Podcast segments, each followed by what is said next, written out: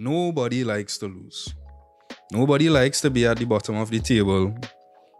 Really and truly, I can't think of anyone who likes to lose. But the fact is, sometimes we aren't the best.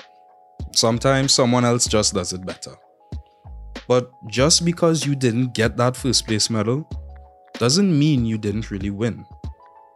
Let me fill you in on a secret. You're in a better place than everyone who beat you to first place, but only if you learn how to hold your L. We're competitive beings, we're trained to win, trained to succeed, trained to achieve, but sometimes we lose. And if you weren't taught how to lose, all you're going to have is some sour loser vibes. Somebody else, they take that L and handle it with grace because they know that they just learned what not to do in order to succeed. The man who has lost nine times has learned nine different ways in which he can't achieve greatness. And that puts him in a better position than the man that won on his very first try.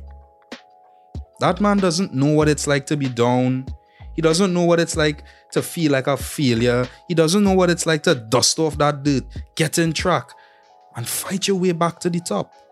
Sure, he knows what it took for him to succeed, but he doesn't know what it's like to lose and learn from it.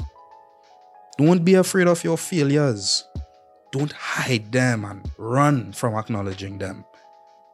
Hold your L, use it as your secret weapon, and climb your way into first place.